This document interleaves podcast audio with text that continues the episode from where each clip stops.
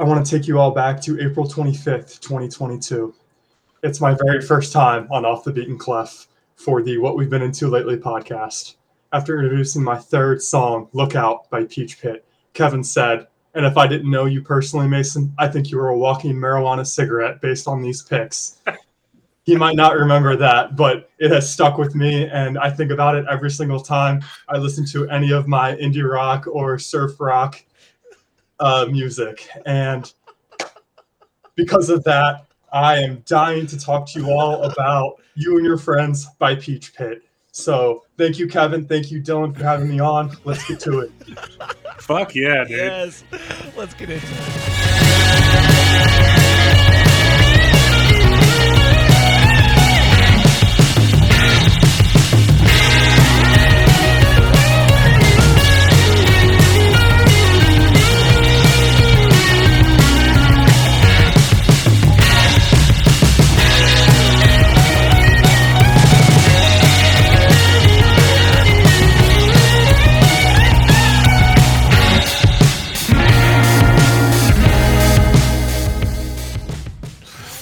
All right. Yep. We're here. We're back. We're back from vacation. How's everybody feel? Kevin?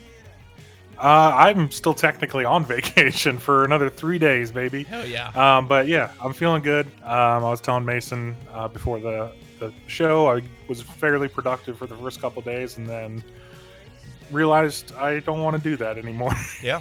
so I've been doing, I've been waking up, doing nothing, going to sleep for the last four or five days, and it's been pretty amazing. Just kind of disconnecting and uh, you know doing what I need to do. Got a brand new bed, so been trying to enjoy that as much as possible. Love it. Mason, thank Yeah. you for coming back, my friend. How are you? Yeah, thank you guys. I'm good. I'm on the back end of a cold, so I might be a little bit congested, a little bit nasally, but uh, but I'm still riding that high from getting to see you for the first time. So Hell yeah. I That was so couldn't much better. fun. I had a great time. Yeah, if you're new to the show, if if you're just tuning in because you like Peach Pit, uh, I got to go on vacation. We went. I went down to Tampa to see uh, New Found Glory, The Starting Line, and All American Rejects, and I got to meet Mason. Mason was so kind, picked us up from the airport, gave us like a, a goodie bag, and like it was just so so very cool of him. And uh, we got to go out to dinner a couple times and went out to the casino, and it was just an all around great trip. I got a tattoo, you know, normal trip stuff. So it was a really great time, and I'm so glad we finally got to meet. Back at you, man. It was a great time. So today we're going to talk about you and your friends by Peach Pit, but we have some things we have to discuss before, um, because I took some things to Instagram from our last episode from Yellowcard. Um, first things first, we got to get out of the way. We got to clear the air. Um, some albums that changed their life. Ben says Discovery by Daft Punk. Uh, Jeremy from Yep. the Vinyl Countdown uh, podcast uh, says War All the Time by Thursday, which, if you know Jeremy, you listen to his podcast, you know he loves Thursday.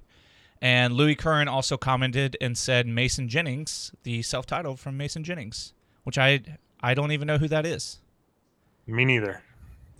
But it was really cool to hear some of those uh, responses, and I thought it was uh, uh, fun and worth mentioning that uh, we had some responses on that. Um, we'll we'll briefly brush over the the paper plate uh, debate because that was taken to a vote on Instagram. Um, 22% of the people that voted said that me and Kevin need to seek therapy. Um, I would agree. Any thoughts, Yeah. Kevin? Nope. Got Um, none, dude.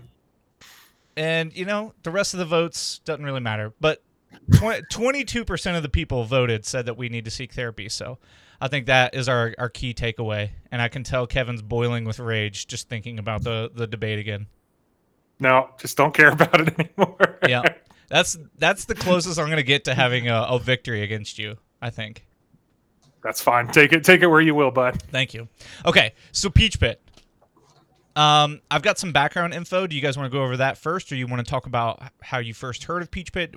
Where you want to start, Mason? Uh, no, let's hear the let's hear the facts and and all that. Then we can kind of get into our own personal thoughts, right? Okay. Sounds great. Um, the group was formed uh, when high school friends Neil Smith and Chris Vanderkooy uh, decided to collaborate on a musical project in 2014. Um, in 2016, the band released its debut EP Sweet FA, which was produced and recorded by Smith's former roommate Harley Small at the Space Studios in Vancouver, which is where they're from. Um, they quickly began uh, work on their follow up release and their debut LP, Being So Normal, uh, which I think was 2018. Uh, the album was again produced by Harley Small and was, oh, okay, it was released on September 2017 uh, by Kingfisher Bluez, which is a very small uh, indie label. Um, let's see. Following the success of their debut album, the band quit their jobs to go on their first uh, tour of North America, Europe, and Asia from 2017 to 2018. Can you imagine your debut LP getting you to tour Europe, America, and Asia and getting to quit your job? Like, that is so crazy to me. It's almost like there's there's not enough content on an LP to tour that that broadly. I would think. I think I saw where they had they went viral in like a random country in Asia, and they kind of exploded from that, and so it kind of bled over into the U.S. and that's how that's why they went to Asia for their first like huge U.S. and worldwide tour. Uh, they embarked on several tours, of both nationally and internationally, to promote their music and connect with fans. They performed at renowned festivals such as South by Southwest and Osheaga, which I'm not familiar with, and have uh, shared the stage with notable acts like Mac DeMarco and Dayglow. Um, they performed at Bonnaroo, Bonnaroo Shaky Knees Music Festival, um, and opened for a Two Door Cinema Club in 2019. Uh, in April of 2020, the band released their highly anticipated sophomore album, which we're discussing today, uh, You and Your Friends. This album showcased a more mature sound while retaining their trademark laid back charm. Tracks like Feeling Low, parentheses, The Fuckboy Blues, and Shampoo Bottles received significant radio airplay and gained popularity on streaming platforms.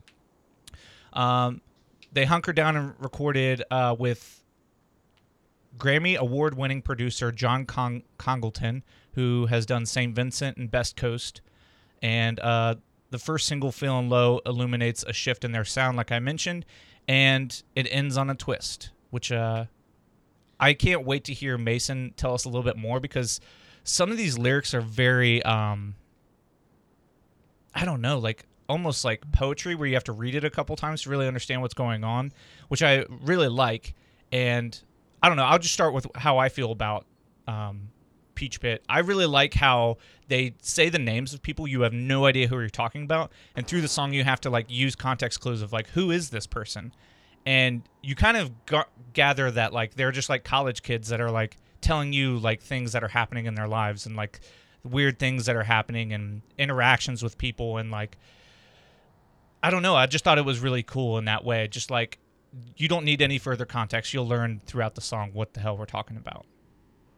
Yeah, I, that and that's my least favorite like storytelling like technique. I like when I know some like I barely know somebody and they just start saying the names of people they know. Like I know who those people are. I fucking hate it. But in music, I think it's really cool because it assumes a familiarity with your audience, and I really, really liked that throughout.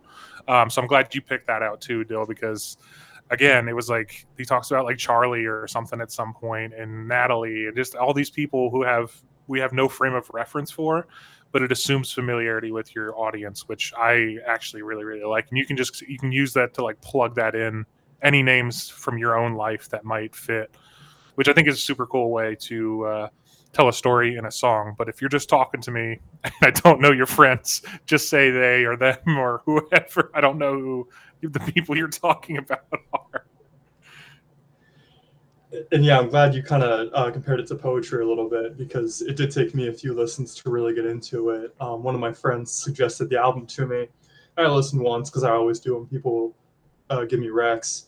But uh, I was like, okay, yeah, I like the sound. Like that was fine, but I didn't plan on giving it another listen. But it was kind of a like a dead week of new music, so I tried it a couple more times. I'm like, oh, okay, yeah, I get what they're about now. So that's been a big difference maker for me.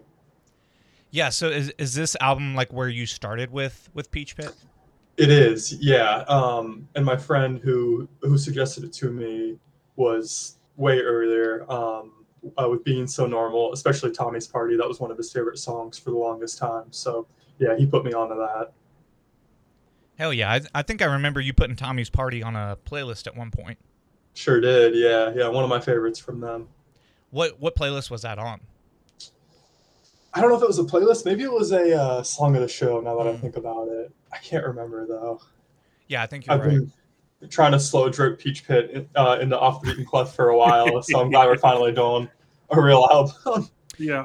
Yeah, you you turned me on to them throughout the show, and then I listened to a full album one night, and I was like, "Holy shit, I really like this." It's like a good album to put on and just like let them like if you're just hanging out and not doing anything else. And even like when we went over to your guys' place and we listened to that uh that record on vinyl, I think it was their their most recent one. I was like, "Damn, this Mhm. is such a cool mood setter." yeah, it's the it's the thin guitar, not really driving drums. You know what I mean? It's just easy listening. Yeah, this is a they're a perfect vinyl band, and uh, I think what you just described, Dill, is is perfect. You, you you put on a record, hang out with some friends, and you can talk over it, and you know, hang out with your friends. I think that's what kept me in this album as much as it did, um, just because I, I figured out like that's what it was like from my first listen, because I was doing other things during my first listen, like I was cleaning my apartment, and I really enjoyed having that as my backing track for that. So um, I think it's perfect for like hangouts with friends. So and, and that's always a great thing. Hell yeah. You guys ready to hop into track 1? Let's do it. All right. Yep. Mason, lead us off. All right, guys. Track one, "Feeling Low," Fuckboy Blues. Um, I really like this as an opening track. Um, the theme is really good. He kind of is stuck in his own head. Um, he's being he's being pulled apart between apathy and actually wanting to be loved, or at least hook up with this girl. Um, I loved the line. Um, all my little, all my wretched little recipes are the same. Add one cup of from you, and you'll know me by name. I think that's a great line for this song. You know, he's like, look, if I wanted to get you, I'd get you, but I don't even know if I want to make that that leap or that uh or really put myself out there. So I thought it was perfect. Uh, yeah, man. Um, I didn't dig into the lyrics for this one, but I do it throughout the rest of this album because I knew there was something there as I listened to it um, over and over again. But yeah, no, starting off like this is like this is 90s alternative sound super hard like everything's super distorted. Um the the, the drum track like i it- it's the same like produced drum track which i normally don't love but it works for this band. It works for their vibe super well. Um but yeah it's just excellent energy to kind of start out the album like you said mace. And the outro reminded me of harbor a little bit kind of in the guitar tone with it. And just kind of like a lot of the stuff they did on their latest album it reminded me of that that sound and i was like Im- immediately like drawn into this album with this first track. So yeah great great great opener. Yeah, opening with like distorted vocals for an opening track is kind of a, a crazy move, but you know, these guys are young and and feeling encouraged from all their success and I love the distorted vocals, that acoustic guitar and then the drums coming in. I just thought that was a really great way to open the album to kind of showcase all the weird and cool things that they're capable of. Um, and I I like your perception of the song better, Mason. I always kind of took it I took it as like not wanting what you have but always wanting what you can't have. Um, which maybe it's just because I watched that episode of Scrubs recently where he's trying to win Elliot back over because he can't have her and she's with some, someone else, and then when he gets her, he, he like realizes he doesn't want Elliot anymore. So I always thought um, that's kind of what the song was about, but I think your perception is probably a little more accurate and I think a better take on the song. Black Licorice, you guys ready for track two? Let's do Mhm. it. Uh, he gets a little higher octave here. He was super low in the first one, and then he gets a little bit higher. And I like that this is a little bit poppier track, kind of showcasing um, a little bit different sound. But the guitar riff is super fun. And you, what did you call this? Sad boy indie music? Yeah. Okay, this is sad boy indie lyric if I've ever heard one. I'm just black licorice, and all the people I know would rather leave me in the bowl. yeah I I swear I've heard Kevin say something along those lines before. more than likely Um, feeling like everyone's got it together but you like i felt that 100% like sometimes you you're just in a, a rut and like you feel like everyone's got your got it together but you. And i think there's one point in this song where he talks about charlie like walking him home because like he's a good friend he's to take care of me but like i just can't seem to get my shit together like the rest of my friends yeah it's absolutely like self-doubt for your own friendships in this song uh, to me right? Like you start to or he starts to wonder i mean are my friends really, really only keeping me around because they're either worried about me or they're polite and don't want to drop me because you know what the hell is going to happen to me if that happens? Um, so yeah a lot of uh, anxiety lines throughout this whole song but, but yeah i like the uh, the kind of groovy backing to such an emo ass song, like you said. So good juxtaposition to me. Yeah, and, and, like you said, Dill, the that guitar riff in the opening and then throughout the choruses, it's it it sits right on the razor's edge of like sonic clarity, and it's really really a, such a cool sound. I really love things that kind of almost don't sound good but still sound good. You know what I mean? And it's it's it's just a really cool way to kind of catch your ear. Um, but yeah, no, they like again, Mason, like you touched on already. The music does not does not match the lyrical content at all, and it's it, it makes the whole track feel like a self aware joke on himself, like he's looking in the mirror and like. It reminds me of uh, that old Vine. It's like, "Hi, I'm still a piece of garbage," like that one, like that. that that's what this whole song reminds me of. Um, it's very millennial sarcasm, and I I, re- I love it. It's because I relate to it, right? Like Dylan, you said I've probably said something very similar to that. And I'm I'm sure I have a million a million times. Probably said it today to myself. So, uh, yeah, I mean, it's uh, it's something I think anyone around our age can relate to because we've all kind of grown up with self doubt at some point, and uh, we've gotten through it and can kind of joke about it at this point. So, and if at least we've not if we've not gotten through it, we can at least joke about it, right? Yeah. So, it's good to have a sense of humor. Um, but yeah, track number three, figure eight. Uh, is it weird to say we've already got a palate cleanser at track three? Because it is, it's it's quite a bit slower and like a big tonal shift, I believe. Uh, it, it feels almost like the first truly like not tongue in cheek track that we've had uh, on the album it's it's easy listening uh, and it's almost kind of night drivey like for a cold, like a crisp autumn night when you're feeling pensive and thinking about you know the girl that's doing figure eights in your head and watching her leave uh, skate away or whatever he says in the song uh, it just feels very much like this took more of a serious tone than the first two tracks and it was a good place for it i think. God i could use a crisp autumn night right about now. Yeah me fucking too dude um, yeah, I was a little confused when I was reading like their Wikipedia, their their Spotify, and a bunch of different places. They classified them as surf rock, and I was like, really surf rock? I would not have guessed that. But this is the first track that kind of feels surf rocky. Um, just the way they like kind of take their time, and it's very sleepy and uh, more of like a beach track. And I love Kevin's analogy of like a night drive track because this would be a perfect one. I was thinking like a night bonfire, like at the beach, and there's a girl that you're like kind of watching from a distance, and it just really does a good job of transporting you to that headspace.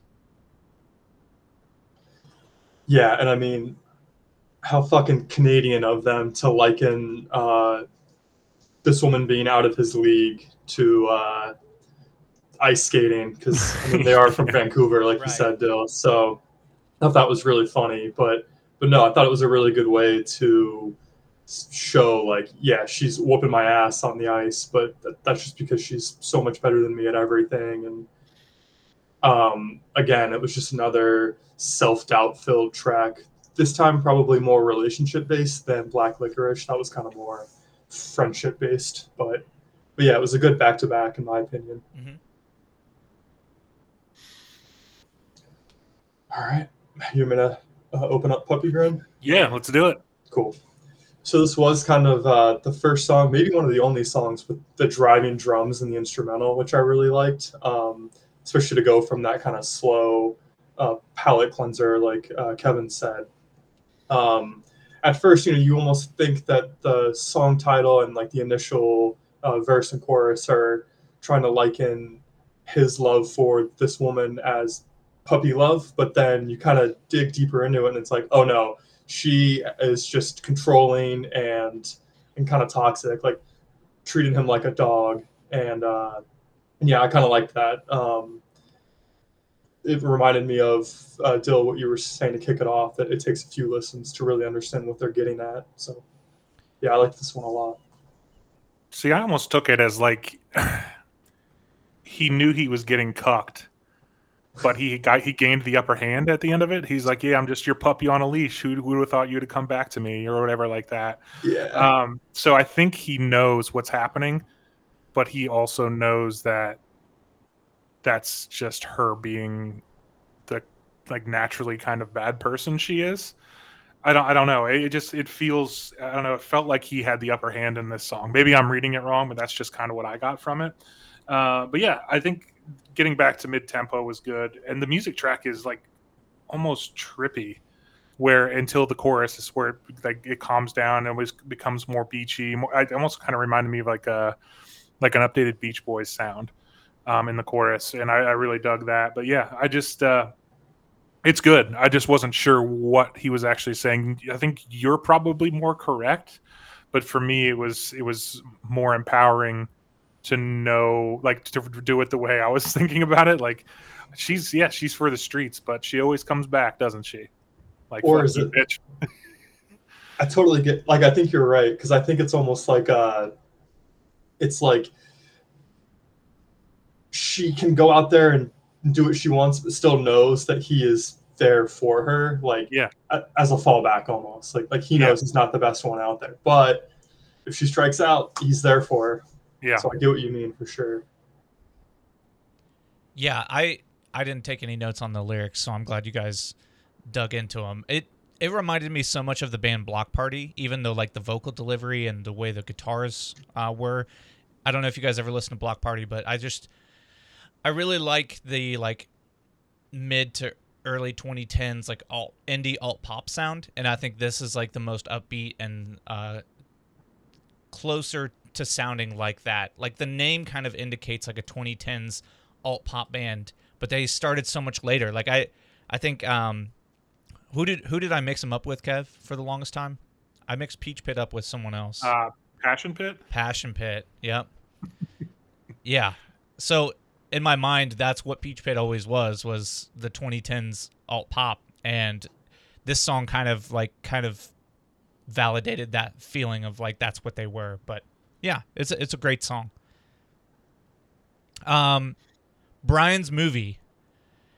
You can't tell me this song doesn't sound like an 80s coming of age movie. Like everything that happens, the beer in the hand and like kind of just like walking around town. Um I haven't mentioned the Smiths yet as much as I thought I was going to, but this band is like the updated version of the Smiths. Like 30 35 years later, we finally got a band that kind of captures that like cult feeling that the Smiths had and their way of like telling songs in kind of an intricate way but nothing's really happening right? Like i just i think his vocal delivery is very similar where it's like very nonchalant but still like um really cool. And i just thought like he has so much suave much like morrissey did. Um but i don't know what you guys think about that analogy at all but that's i got so much 80s like 80s emo music from this song Yeah, I mean, did you guys have a friend in high school or maybe even college that you were really, really close with, but then he or she got into a relationship and you didn't get to hang out with them one on one quite as much? And like, Yep. you're kind of jealous, but you shouldn't be jealous because they're happy they're in a relationship, but like, Yes, sir. you want them all to yourself, right? I thought this, that, that was what this song was all about. I think we all can relate to that. And you feel silly, but also you want your friend back. You want to hang out. You want to do all the things you guys used to do. So, yeah, this one really stuck with me. yeah I, I went through that exact same thing in college like my best friend for since like third grade like i didn't get to hang out with him the same way i did in high school and i legit told his now wife who i'm really good friends with like i just want my friend back and I told her that to her face, and I felt like an absolute shithole for it. But it was I was drunk, and that's how I felt, and uh, I feel bad about it to this day. So I know exactly that feeling. Um, yeah, I didn't make that connection, but yeah, no, you're absolutely right. That is what this is about, and uh, yeah, that's crazy. Uh, yeah, there's a lot of lyrics, like even like throughout this entire album, he says "going away" a lot, or like like sidestepping away. Like there's always like a movement away from whoever the speaker is in this song, and it's it's it's pretty it's pretty depressing. Like it's very isolationist, and it, it kind of weighs on you towards the end of the the album. But at this point, uh, it this guy is more just like he's the guy that gets invited to a party, but he always gets invited, but nobody really wants him there. He's like a toxic scamp kind of. It's like we we have to invite him because he's our friend, but like he's going to be a drag and you know it. And uh, yeah, again, it's just this playful self awareness. I think I think there's a, a huge amount of self awareness in this album that makes it easy to relate to and yeah again i wish i would have made the same connection you did mason because that that makes so much more sense with this what this what this song is trying to say yeah, I love that so much. Like it, it's not it's like you're not even jealous, you just like miss like we used to spend all our free time together. Now you're spending it with mm-hmm. her and like it's weird to be jealous because it was just a friendship, but like what am I supposed to do with all my free time now? Like, you know, like I was depending on you and now you're you're gone and I'm glad you're happy, but I'm still like weirdly like forlorning a relationship with a friend, you know? Yeah, you don't want a third wheel, but yeah, that's really yeah. cool. Uh, you guys ready for track six? Let's do it. I'm assuming that's a yes, sir. Sorry, yes. it's okay. Uh, number track six, Camilla, I'm at home. Uh, someone please hug this guy. Like yeah. it's just it's so it's so it's not I wouldn't say like the weight of depression is is heavy. It's just it's like that guy you see from afar that you know is never happy, right? It doesn't feel like the depression doesn't come on you as the listener. You feel like sympathy for the speaker throughout the entire time. And that that's that's interesting because normally like a songwriter will try to get you to feel what they're feeling. I think he just wants to be heard and to be seen which i think is is super cool. Um the, the, but yeah we're six songs in and the formula hasn't really changed as far as musically goes but i'm still engaged and i can't pl- quite place my finger on why. And I think later on the album, I realized like this music feels very much like the music from Adventure Time. And I think it's got like this charming kind of sadness to it that I that I can't help but love. Like nothing there's nothing here in any of these songs that sonically feels bad. It's all just very much on the same plane. But it's also like it's catchy and groovy and yeah, but again, it's a depressed guy that won't leave his room because he's dead to the world, and I, I get it. Like I've I've been there before. I think I don't know. I, I don't know if you guys have or not, but I just kind of feel the same way. It's like I'm I'm here, but I'm not leaving my room. You know what I mean? So I don't yeah. know. Again, super depressing. Yeah, I think he even talks about like you might think I'm out doing stuff just the way I'm portraying myself on the internet, but like that's that's not what's going on. I haven't left my room in in days, and it is like a great millennial Gen Zer track. Like you can pretend to be happy online, but really you're just like sinking deeper and deeper and you don't know how to tell anyone. And I think this is probably the first time he was honest with anyone about that. Like, dude, I'm really struggling. I can't even leave my room. And he's probably it's like it's oh I here's the lyric. And it always folds in blue when I'm leaning into chocolate, which I assume is weed. Uh, but a vision of it holds me very still. I don't even think it's real. Um, so it's just like psyching yourself out and like leaning on drugs or alcohol to like kind of lean into that further and it just kind of perpetuates the cycle of depression even more um, which is really sad but i think it is very relatable for a lot of people. Um, i was going to say something about the drummer throughout but i think this is the first song he really shines. Like i think the drummer really impressed me with like his pattern in this song and it's got a cool little beat for the song instead of like being a drum machine he kind of has like a like an off kilter beat that that sticks with the rest of the song, especially in the intro. and like from the tidbits you get in the song, it feels like the breakup uh, with her is like more or less amicable. Like it wasn't like this toxic, you know, like fuck this bitch type of thing. Because I mean, he even says he talks about how she wants him to get back out there and like live his life and do everything, and and that's why he's trying to portray that, but obviously it's not in reality. So Yeah, Oh, it's yeah. it's really cool. Is it my turn? Or is it Mason? Okay, It's yeah. Mason's turn. Okay. Perfect. Uh, Second Life with Emily is track seven. Um, I was unaware that Second Life was a video game. Did you guys know that? No. Uh, yes, I did. I didn't know that this was that. This what this was about though. Yeah, I had to. I, had to look it up. So it's like a like a life sim type of game, Yeah. right? Kev? Okay. Yeah. So, so, so yeah, it feels like like based on that, you know, he is playing with this other uh, this other person, this other woman on the game, and he starts catching feelings for her, but he has no idea if she is feeling the same way. And I feel like it'd be really easy to get caught up in that, right? If it's a life sim and you're doing relationshipy type things within the game, it's probably easy to relate your own life to your avatar, your character, and imprint that onto this other person. So it's kind of a unique song in that way, right? You don't usually hear about catching feels via a video game, but I love it. Uh, yeah, no, I didn't make that connection. So I just assumed like the second life was like reigniting an old flame. Like I started a head canon here in the middle of the album. So this was his like rebound from Camilla from the last song. Um, so he was reigniting this old flame and she he's doing it even though he knows it's a waste of time. And he says, But I want to waste it anyway, or I forget what the actual lyric is. Um You've come out here to there. waste my time as I'm saying go ahead and waste it. Yeah, exactly. It's like he he knows like it's not going anywhere, but he needs someone or something to feel after where he was with in the last song. And uh, yeah, no, I think instrumentally this this brought me right back into we. I think we desperately needed a bit of an up tempo shift here, and I, there's this instrumental feel after the chorus. Uh, I know you guys talked about the instrumental feel in the next track, but I really like this one here. And really, again, none of the instrumentals really stand out throughout most of this album, but I think the guitar in this track is really super cool throughout throughout the entire thing, you, in the bed and through the chorus and all that. And yeah, it's just uh, again, it, it brought me right back in. And as soon as I was like starting to really really feel bad for myself and this guy, like something a little bit more upbeat like this, and something that's like again not as serious in tone. It's like, yeah, go ahead and waste it, waste my time. I need it.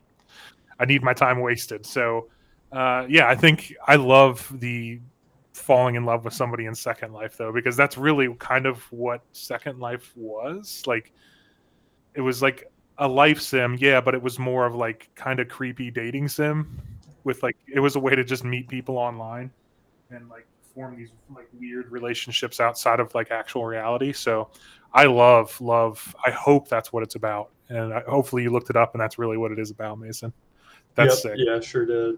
It was. I think it was like an Instagram live with Neil, and he was talking about that. That that's what it was. So That's awesome. Oh, that's so sick. Yeah, this is this is a great uh, change up from the last track. We were super down, and it kind of brings us back up. Like, you know, it has a great chorus, and it reminds me a lot of like old Harbor um, instrumentally, like the kind of twingy guitars, um, a little more indie indie pop, and yeah, I just think it was a good switch up after what we've been what we've been talking about, and ju- just to have like a little sliver of hope. Like it doesn't matter if you're wasting my time. I have I've been in my room lamenting myself and all my life. So anything that gives me a little glimmer of hope, even if it's a waste of time, quote unquote, because it's not going to last forever, doesn't matter because it's gotten me out of my head for at least for a little bit. Um, live at the swamp. Holding you is bettering me. Holy shit. Tattoo that on my forehead, y'all. That's a fucking great line. Um, yeah, if you listen to the intro already, you know uh, the instrumental break from 210 to 244 fucking rocks. And it really makes this song special to me. Um, it's one of those little jam sessions that they do to make you feel like fuck i would love to see them live uh, and mason can kind of tell us a little bit more about that because he's seen them live recently um, but it just like was like oh these dudes aren't just making indie pop tracks for you to listen to like lo-fi they can really jam out live Yeah, I will speak on that just real quick because this song was my favorite instrumentally on this album uh, for that very reason. Um, but yeah, at the show, they lace every single song with over the top uh, guitar solos that were not on the actual recorded track. So if you already kind of dig the vibe, you guys should definitely go and check them out because they sound even better than that than the recording. Um, yeah, I mean this song not my favorite as far as lyrics go. It's just a lot of drug euphemisms that I had to look up or really dissect to figure out what they were even talking about.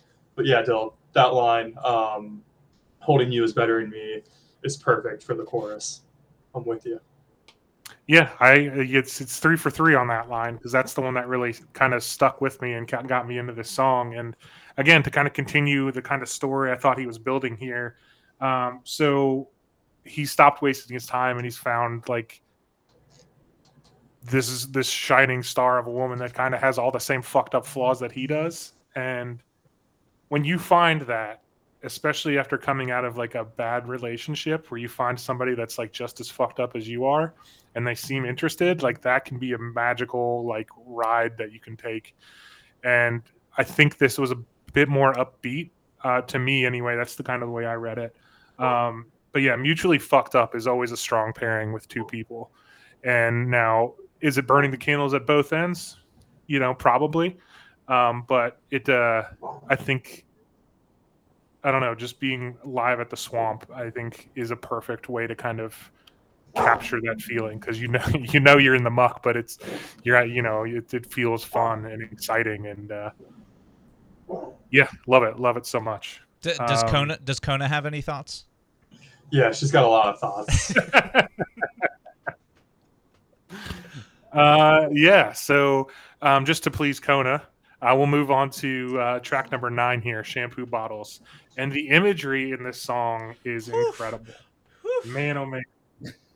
That's all I wrote about too, is the imagery and everything. So I'll- let's get I'll into let- it because it's so good. you- It's my favorite song, actually. It's so- it's mine. It's mine as well. So yeah, yeah. Please I think- off. Sorry. I, I won't talk about most of it, but the like the empty shampoo bottles next to the little crumb of soap. Like, oh man, I was like, all right, all right, you got me, buddy. Like, I've been thinking about starting to write again anyway. So, like, hearing imagery that's this strong and I could picture it like just so vividly in my head, like, oh man, it was so fucking good. And to continue the narrative, again, I think this is the last of the narrative for me. Um, he moved in with this this girl from the last track in my head. Um, uh, but she's a Rolling Stone. You can't tame a wild stallion.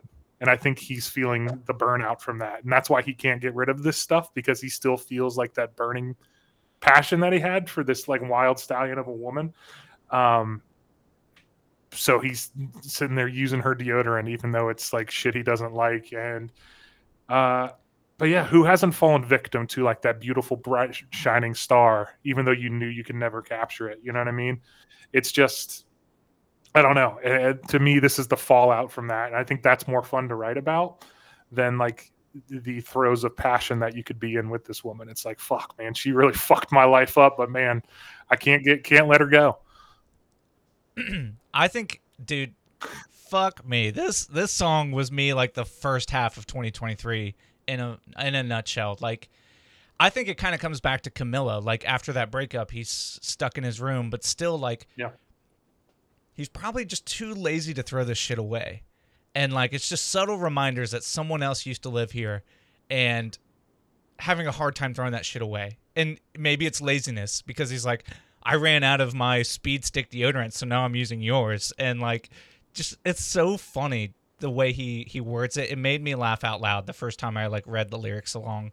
Um, but like the the more the longer that stuff sticks around, the more annoying it is, and it's just so funny the way he like he thinks he recognizes her her red Toyota Corolla, and really it's just you know it's not her car because it's not beat up. And he looked inside and it looks a little too clean to be her car. Like just little digs that are so gold and so funny. Like the cell phone charger the organic deodorant it's just so fucking funny man like even just little things like that that like re-aggravate you about a past relationship are so funny. and it's so easy to find comfort in these like inanimate objects, right? It's like, oh, this was her deodorant, or this was her phone charger. Mhm. It's like, I mean, it's so easy to throw that away. Everyone has toiletries, everyone has a phone charger, but it's her phone charger, so it's easy to hold on to that way. Um, but, but yeah, my favorite line is the red Corolla, like you said, Dill. The um, if it was yours, it'd be some hippie bullshit hanging off the rearview mirror. like no matter what I'm doing, I have to say that out loud because that makes me laugh every time. um, but yeah, like I said, this is my favorite song. It probably makes me a basic bitch because it was the last song they played uh, at the concert we went to. So you know, everyone lost their mind over it, but ah, so good. Ah, it's a great song. No reason to be ashamed. I think my favorite. I think the one that got me outside of the crumb of soap was the way he describes the hanger still or the the charger still hanging from the wall, like not Yeah. just plugged in. The shit's just fucking hanging there. I'm like, oh yeah, nope, I get it. There's some weight attached to that. and he's talking he's talking so much shit about how like disrepair her car is in but the way he describes his place like dude have you cleaned that place at all since she moved out Yeah, I, I don't think he new has deodorant. like, come on.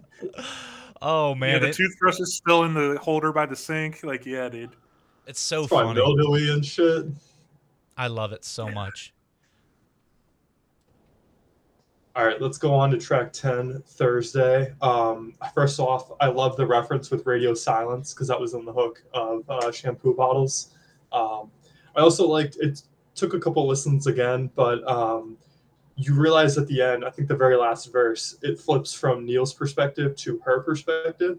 And the first two thirds of the song or whatever is Neil being like, uh, is sizing up this new guy that this woman's with, you know, and he's like, well, maybe I could do as good or I could be right for her. And then it flips, and the perspective from her is like, this dude does not have it. Like, he is never getting back with me again. I am way happier without him. Like, he needs to not not pursue, not try again. So yeah, I liked the way he flipped halfway through this.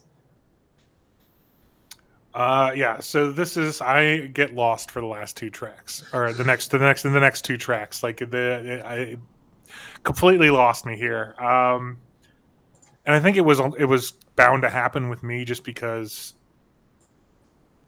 Again, this isn't normally the type of stuff I listen to. I like it, but it's just again, at some point, like hearing this type of music over a full album is gonna it's gonna not even it doesn't bore me um, but I think I'm just like subdued by it. You know what I mean? Where I just kind of like start to trail off and think about other things, and uh, which is okay because, like we said earlier, we established this is a great album for like hanging out with friends and letting it kind of be that exact thing. But um, yeah, so I don't I don't have a whole lot to say about it.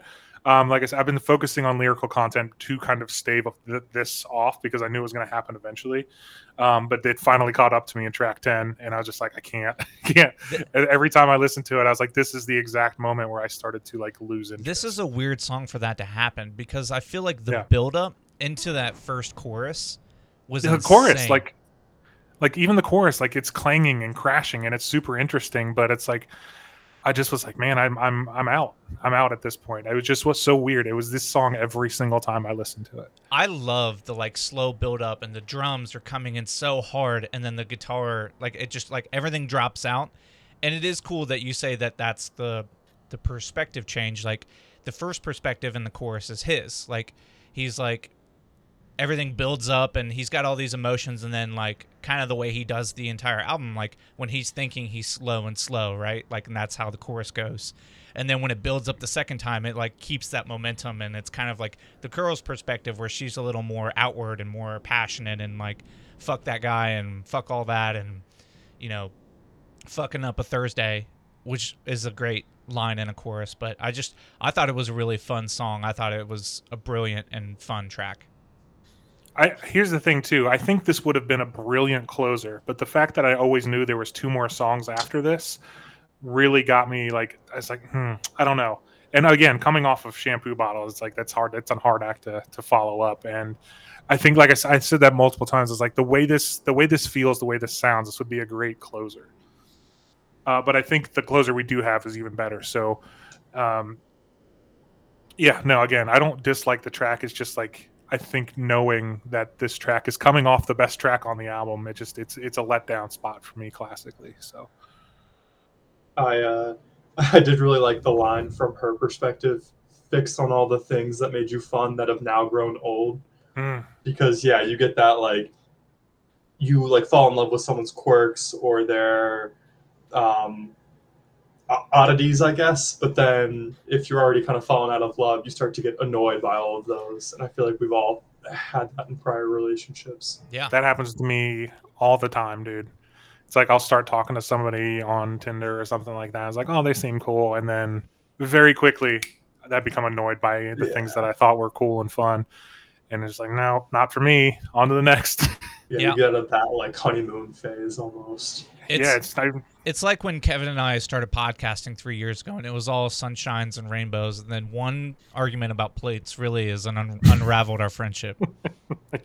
We used to Sure. we used to have fun arguing. You know, you remember that? It's not so fun anymore. yeah, I get it, man. Yeah, Um, you guys used to close every podcast going, "No, you hang up. No. you hang up." And now it's like Kevin's firing that end call button, dude. He is yeah. not talking for three days afterwards. He does. He doesn't even say bye anymore. He just goes, "All right, see ya." That's hold, hold on. I'll never stop saying bye. uh, okay, ready for track eleven? Your teeth. Nope. Um, this is the first misstep for me on this album. Uh, I think we can all agree this song can go. Um, He Mhm. doesn't say it an atrocious amount of times. I was kind of hoping he would say "your teeth" enough for me to count. He said it 13 times, but still, It's a lot. that's a lot for a song that's two minutes and 40 seconds long. Um, and I think just the repetition of "your teeth" really loses me. Um, but other than that, it's, it's a fine track. I just, I personally, I would get rid of it. Yep, I feel very much the same. I'm not going to spend too much time on it. It's uh, again, I was after I listened to this song or this album a couple times, I was like, okay, I got, just want to get to track 12 because I like that so much more. So yeah, I got, I got. This is a skip, skip all day for me. Yep. Yeah, totally agree with both of you. I also wrote it down as a skip. Um, it's just like there's nothing there, and like the music's not that notable. It's just like, why did we do this? Why did we fill this two and a half, three minutes on the album with this song? You know, like Kevin says, put it on an EP and throw it in the trash. That's right. It's on the deluxe edition six Yeah. months later or whatever. I al- I almost feel like if I'm thinking about this from an album construction standpoint, it wouldn't feel thematically as good to go from Thursday straight into you and your friends. I think there needed to almost be a letdown spot. Does that? I don't know if that makes sense, but I feel like it would the the energy would have been a little bit different for the end of the album. I mean, it's it's fine to just end on this complete like upward trajectory, but I feel like getting you ready for it kind of makes you and your friends stand apart, which I think is really cool. So, um, I, again, I think I'm thinking way too hard about album construction here. I think they probably just liked it and they wanted 12 songs. Um, but yeah, no, that's, yeah. Again, put it on EP, throw it in the trash. So, uh, yeah. Speaking of you and your friends, this was a close second for probably my favorite song on the album because again, it's it's got like guitar riffs again. It's been so long since we've heard a riff, like a like a really like memorable riff. Um, and this really saved the slide on the back half of the album for me. Um, it settles back into the same kind of stuff we've heard, but there's a vocal dynamism here that I think really pulls this and sets this apart from everything we've heard for the last I don't know six seven tracks and if I if, if I dozed off in the last like two three tracks and I woke up to this song playing, I'd be super fucking happy. I'd be like, oh fuck yeah, this album kicks ass. Like there's no there's nothing wrong with this album. and uh yeah, man, like it's again, there's the guitar kind of like plinking around in the verses. It's nothing special, but again, you get that and it keeps you interested and like you get the main riff that comes back every now and again and we get a fucking solo at the end of the song, which is fucking kick ass. It's a great solo. Um, it's a great track to end on with some like more rock inspired elements, and it almost went like when that main riff kicks in, it reminds me of uh, Muse Light almost. Like it's got kind of that same like electro pop, like electric rock pop, I guess is what you would call Muse. I don't know. Um, but yeah, that's that's and it's it's really cool to hear what they can do when they let the band cook. Like I, I fucking love this song. Great way to end it. Uh, to a to a really good album. A great way to end a really good album. I agree. I agree. It's it's high momentum. We get the title track. Uh, You worked all album for it, um, and I love the sarcasm and like it's almost like when you as a bit you like buy into someone that's being like kind of ridiculous, and you're like everyone's villain, baby, save for you and your friends. Like, yeah, you're everyone else is crazy. You're not crazy. Everyone else is crazy. You know, it's just like buying into someone's like mania or like even being sarcastic and kind of repeating it back to them to let them know how ridiculous they're being such an amazing songwriting technique and like you, you just feel like you know this guy the way he talks in songs like you just know he's like sarcastic and kind of like um he only speaks up when he really has something to say and when he does it's usually reflective and like you're like oh shit like he is telling me how ridiculous i'm being and i need to listen um, but I love the way it rocks out at the end. It's a it's a perfect way to end the album. Yeah, you guys both crushed that. Um, it very much like is indicative of those toxic people that think that they're the only good ones out there, right? Or they're the smartest people in the room, or whatever else. And it's like, yeah, yeah, exactly. Um, but yeah, everyone Save else for sucks Kevin Carter. For me, that's Yeah. right. No one Yeah, knows how to Kevin was construct an album save for Kevin Carter. Look, dude, I have no no qualms about admitting my main character derangement syndrome, dude. Sidebar, we'll bring up Harbor for a third time in this episode, but that really did ruin my day when they were like, "Oh yeah, we just kind of threw the songs together on the album." Because I'm like Kevin, like I care so much about how the album, the track list is is crafted. So uh, you you aren't alone, Kevin. I promise. But Uh, thank you. you I, are the main character anyway. Yeah, thank you. I appreciate that. Um, I know Dylan feels the same way about album construction because we Oh, talked yeah. about it. Okay. Yeah. Uh, yeah, it's, yeah. It comes from burning CDs, man. That's really all it is. We've we've traced Well, that also- back in our, on our little vacation. We traced that back together on why it matters Right. so much. And, and I mean, Dylan is a uh, pod or a uh, playlist fiend Yes. too, so I get that. I have over 400 uh, playlists on Spotify now. That's a over lot. 400. It's That's insane. A lot. Good on you. I wish I could blame the podcast, but it is so much more than that. But anyway, Yeah. Mine, I can blame on the podcast. I think I had like 10 or 11 different uh, playlists before we started, and I still have them. But yeah, most of mine are like podcast playlists, which I still listen to all the time. yep. Anybody else got anything else they want to add for the album? Uh, You want to get into closing thoughts? Yeah. Let's do it. Uh, yeah. Uh, yeah. I'll go first. yeah. Uh, oh, yeah. no. oh, no. You can go first. Okay. Um, that's fine because I probably am the least glowing of the three of us on this album. Because again, like I mentioned earlier, it's it's just it's not something. It's a it's a type of music that I like to listen to in a playlist. Um, on a full album, to me, it gets kind of wearisome. I just want more. And like by the time I got to like listening to songs of the show for this, I was like, "Fuck yes, dude! This is exactly this is the salve that I needed."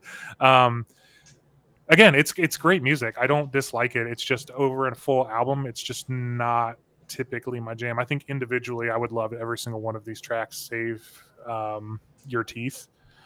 But yeah, again, great album. Uh, I, I definitely get the appeal. I love the kind of sarcastic self awareness throughout.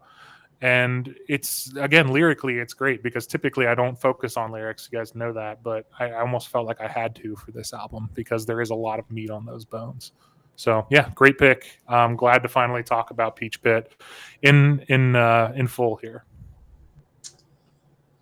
Yeah, when uh, when you guys asked me to come on, I was wondering if this was going to be kind of a splash of cold water for uh, for my adoration of Peach Pit, but uh, but you guys both hyped me up just as much, so it was really fun to be on here and talk about them. Um, yeah, they were awesome live because they are really good instrumentalists. Please go check them out if you can. Um, they opened up our tour with uh, with Raining Blood by Slayer. They just set all the lights to red and just rock the fuck out. That was an awesome way to uh, start it out, and then they get into into little indie boy songs like this. So great little uh, great show.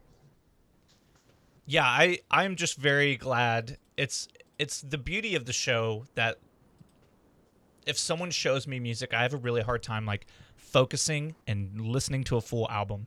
So the first time you sent me i forget which album you were like hey just listen to this and like chill out. Um and i did and i was like this was fucking awesome.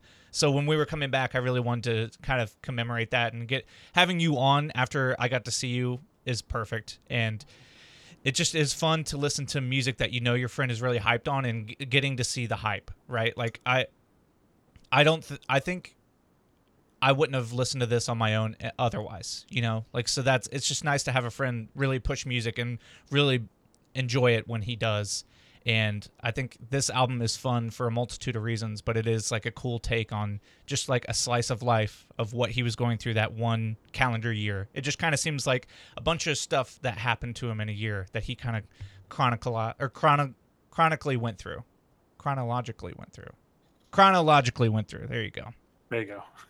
was really working through it. Um, but yeah, it, it was fun to really enjoy this album, especially it being three years old. You don't know. I've listened to all the other stuff, so this album was kind of unknown to me as well. So, you guys ready to get into songs of the show? Sure am. All right. Kevin, you were chronologically first. I can remember that word now. Uh, yours is "Sing Sorrow" by Korn. Yes, it is. And this was on my release radar from last week. And I again, I had a banger of a release radar last week, and I still kept coming back to this song. And I think it's the chorus that really sells it for me. It's it's it's appropriately like creepy and like hard, like I expect Korn to be. And like I swore off Korn a long time ago because their last their two albums before this just weren't very good. They were kind of like thin musically, but this feels meaty again. And like I want to kind of listen to the rest of this album now because this is great. Um, Jonathan Davis's clean vocals in the chorus too are just perfect. So yeah, I got to give this album a listen. it's good to have old Korn back. It definitely felt like old Korn again. I think that album's called Untitled, which is Mhm. cool. Um, yeah, I was really pumped on this song, especially been listening to a lot of nu metal and shit lately on our on our time off, so it was fun. Mason, did you listen to it? Talk about mine. Oh no, I did not. Not a chance. No. Respectfully, no, I did good for you. Good for you. I, I it's it's good to have somebody else that doesn't listen to songs of the show on Yeah. the, on the Yeah. podcast. I honestly forgot. I spent all this time going through you and your friends last night, and then Yeah. and then yeah, like eleven, I was like, oh shoot, I forgot. Nah, That's okay. it's okay. But And it's all Spotify links on on Discord, so I get it. yeah, that's true. It is honestly a real pain. but Well, my my buddy Chaz alright. sends me music through app. He always sends me a link on Apple Music, so I have to go and listen, like type it in on Spotify. It's not that much of a pain in the ass, but it is ki- kind of a pain in the ass. It's just enough of a pain in the ass to where I won't ever do it. It slows Just me down sure. just a little bit. Yeah, six songs sometimes too. Like that's a Yeah, lot. That's a lot of it time. is. We do have It six is. songs today. Wow. Uh, my song of the show is "Let It Happen" by the band Camino. Uh, they put out a new album, and when I was in Tampa, the first morning I woke up, I was a little hungover, and I was like, "I'm gonna, I'm gonna take a hot girl walk to the little convenience store that's like a mile away." And it was 90 fucking degrees outside in Tampa at nine 9:30 in the morning, and it was so hot, I was sweating like grease monkeys, and it was so unbearably hot. But I got to listen to this album, and this is the song that stuck out. I was like, this song fucking rocks. It's like, I don't know what the fuck I'm doing, but I'm just letting it happen, and it's a it's a great song for that. Uh, yeah. So when I saw this song title, I just immediately thought it was the Tame Impala song. Like just completely, I was like, "Oh, Mason's on. Obviously, there's going to be some Tame Impala on here." Um, but no, it's not. it's not even close. Um, it's almost like this is a very modern Dill track. Like this is new age Dill. It's very much like in the Bill Murray vein, and I think especially the chorus like is definitely like a Bill Murray type chorus where it just shoots up into like this super clean sounding like rock pop sound and I fucking I, I loved it so Uh, my buddy Chaz, when I sent him the album, he listened to it and he said, this sounds like Jonas Brothers with Bill Murray lyrics, and I was like, ah. It's not wrong, but it still stings a little bit. Yeah, yeah. Gotta hate that. Mason, what's Uh, your song of the show? Mine is "Emotional" by the Front Bottoms. Um, I've come to realize in the last couple of months that my favorite subgenre is just these uh, skinny little white dudes who like can't quite sing super well, that are just like wailing over these thin guitars. Like Centers at Your Place is another band that does that really well too. That's been my that's been my go-to. It's just really emotional wailing. I think I Yeah. love that like he's getting so he's like gonna bare his soul, so he like puts a little distort or uh, what's it um Auto tune. auto tune. He's like, I'm gonna get real real for here, here for a second, so I'm gonna do it with a goofy voice. That's the only way I can do it, you know. Absolutely. Yeah, and even the auto tune plays. Like I, I like the front bottoms. Um, one of the girls that works for me, she's obsessed with the front bottoms, and we listened to nothing but the front bottoms when I rode along with her in her truck the other day. And she's like, "You better fucking like the front bottoms because that's all we're listening to." I was like, "All right, guess I do." I'm But going. yeah, no, they're super cool. I'm going to see them in Indy at the end of September. Nice. That's uh, that'll be cool. Yeah, they just Uh, put out but yeah, this new no. album, and I I think Mason was playing it when he dropped me off at the airport, and I was like, "Fuck yeah, Yeah. dude, love it." Yeah, I think I put it in the uh, Discord too, like Yeah. the day it came out. Hell yeah. So Louie's track, uh, "Around the World" by Suffer Us. This is Louie's uh, friend, uh, Evan, I believe his name is. Uh, his band, and it's a '90s. It's a classic '90s techno track done in the heaviest, darkest metal possible. And uh, yeah, just great job, Evan. It's uh, it's absolutely brutal, but it's it's super fun at the same time. You almost don't recognize the song until it gets to the chorus, which is a, Yeah, a staple of a good metal cover. yeah. The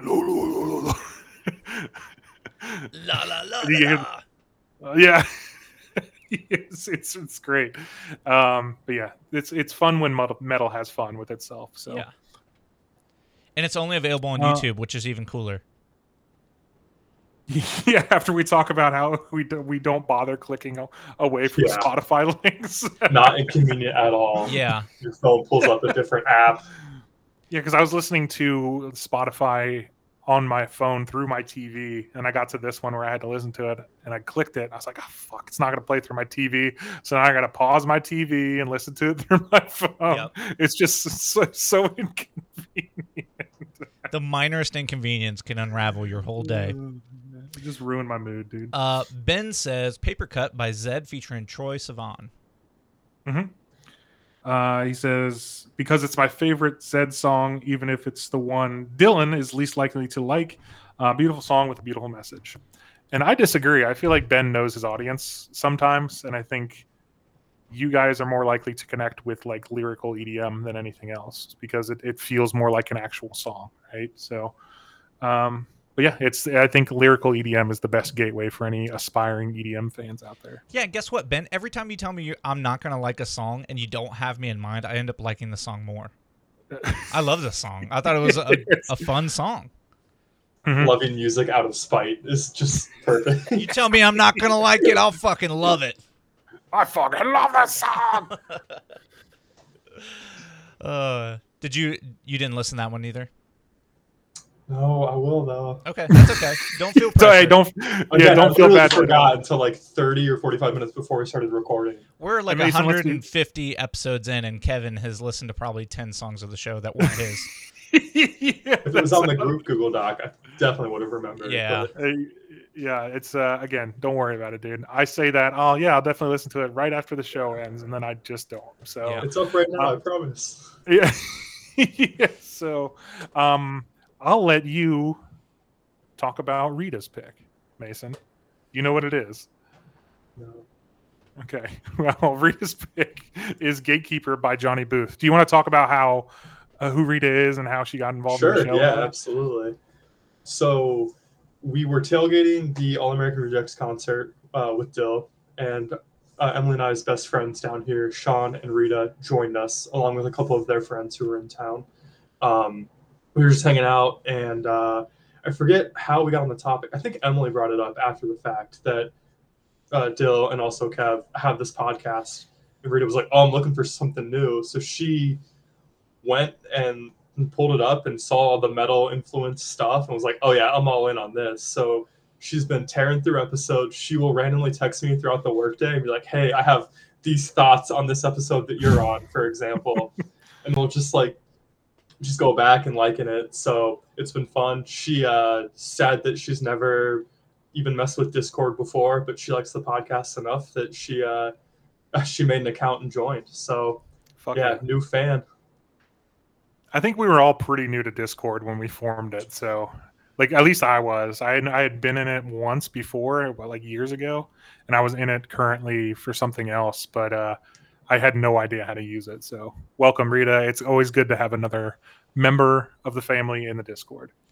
Yeah, and I think um, before we talk about our song, it's just so fun that every it feels like every summer when Kevin and I take time off, there's oh, we always ga- garner like this new love for our show. I've had so many people message us on our time off, like, "Hey, I've been listening, and it's been." You guys killed it with this. Like uh, my buddy Jeremy, who's on the Vinyl Countdown podcast, he te- he messaged me on Instagram. Was like, "You guys had me belly laughing at the artists we hate um, while you guys are on your little vacation." I was like, "Yes, thank you. It was so much fun to make."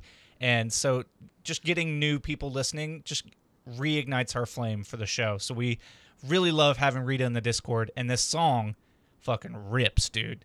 It yeah, it does. it makes the Korn song sound like kindergarten shit, honestly. Like it goes so hard and it's like my brand of hardcore um metal, so I fucking love it. And the name's very funny, Johnny Booth. It's like a little more personal. I don't know if that's what they were going for, like a little more personal. Like, oh, I know the guy that killed that killed Abraham Lincoln. His name's Johnny. He, they called him John Wilkes Booth. His name was Johnny Booth. You know. Yeah. Yeah, man, I it's uh, it gave me very early Slipknot vibe, so it makes sense that you love this. Um, yeah, it's nice to have another metalhead around to, to make Mason feel bad for not listening to any of our songs. if we want to take it one step further, you know, like she listens to all this metal and everything, and her husband Sean is Taylor Swift's number one fan. Dang. So yeah, the uh, the, the comparison there is always hilarious. I'm so, God, I'm so fucking sick of Taylor Swift, dude. I'm so sick of it, dude. I don't understand how like people think she's this transcendent artist. Like I've seen videos of her live show, and I'm like, she she's not that good. She's not that good.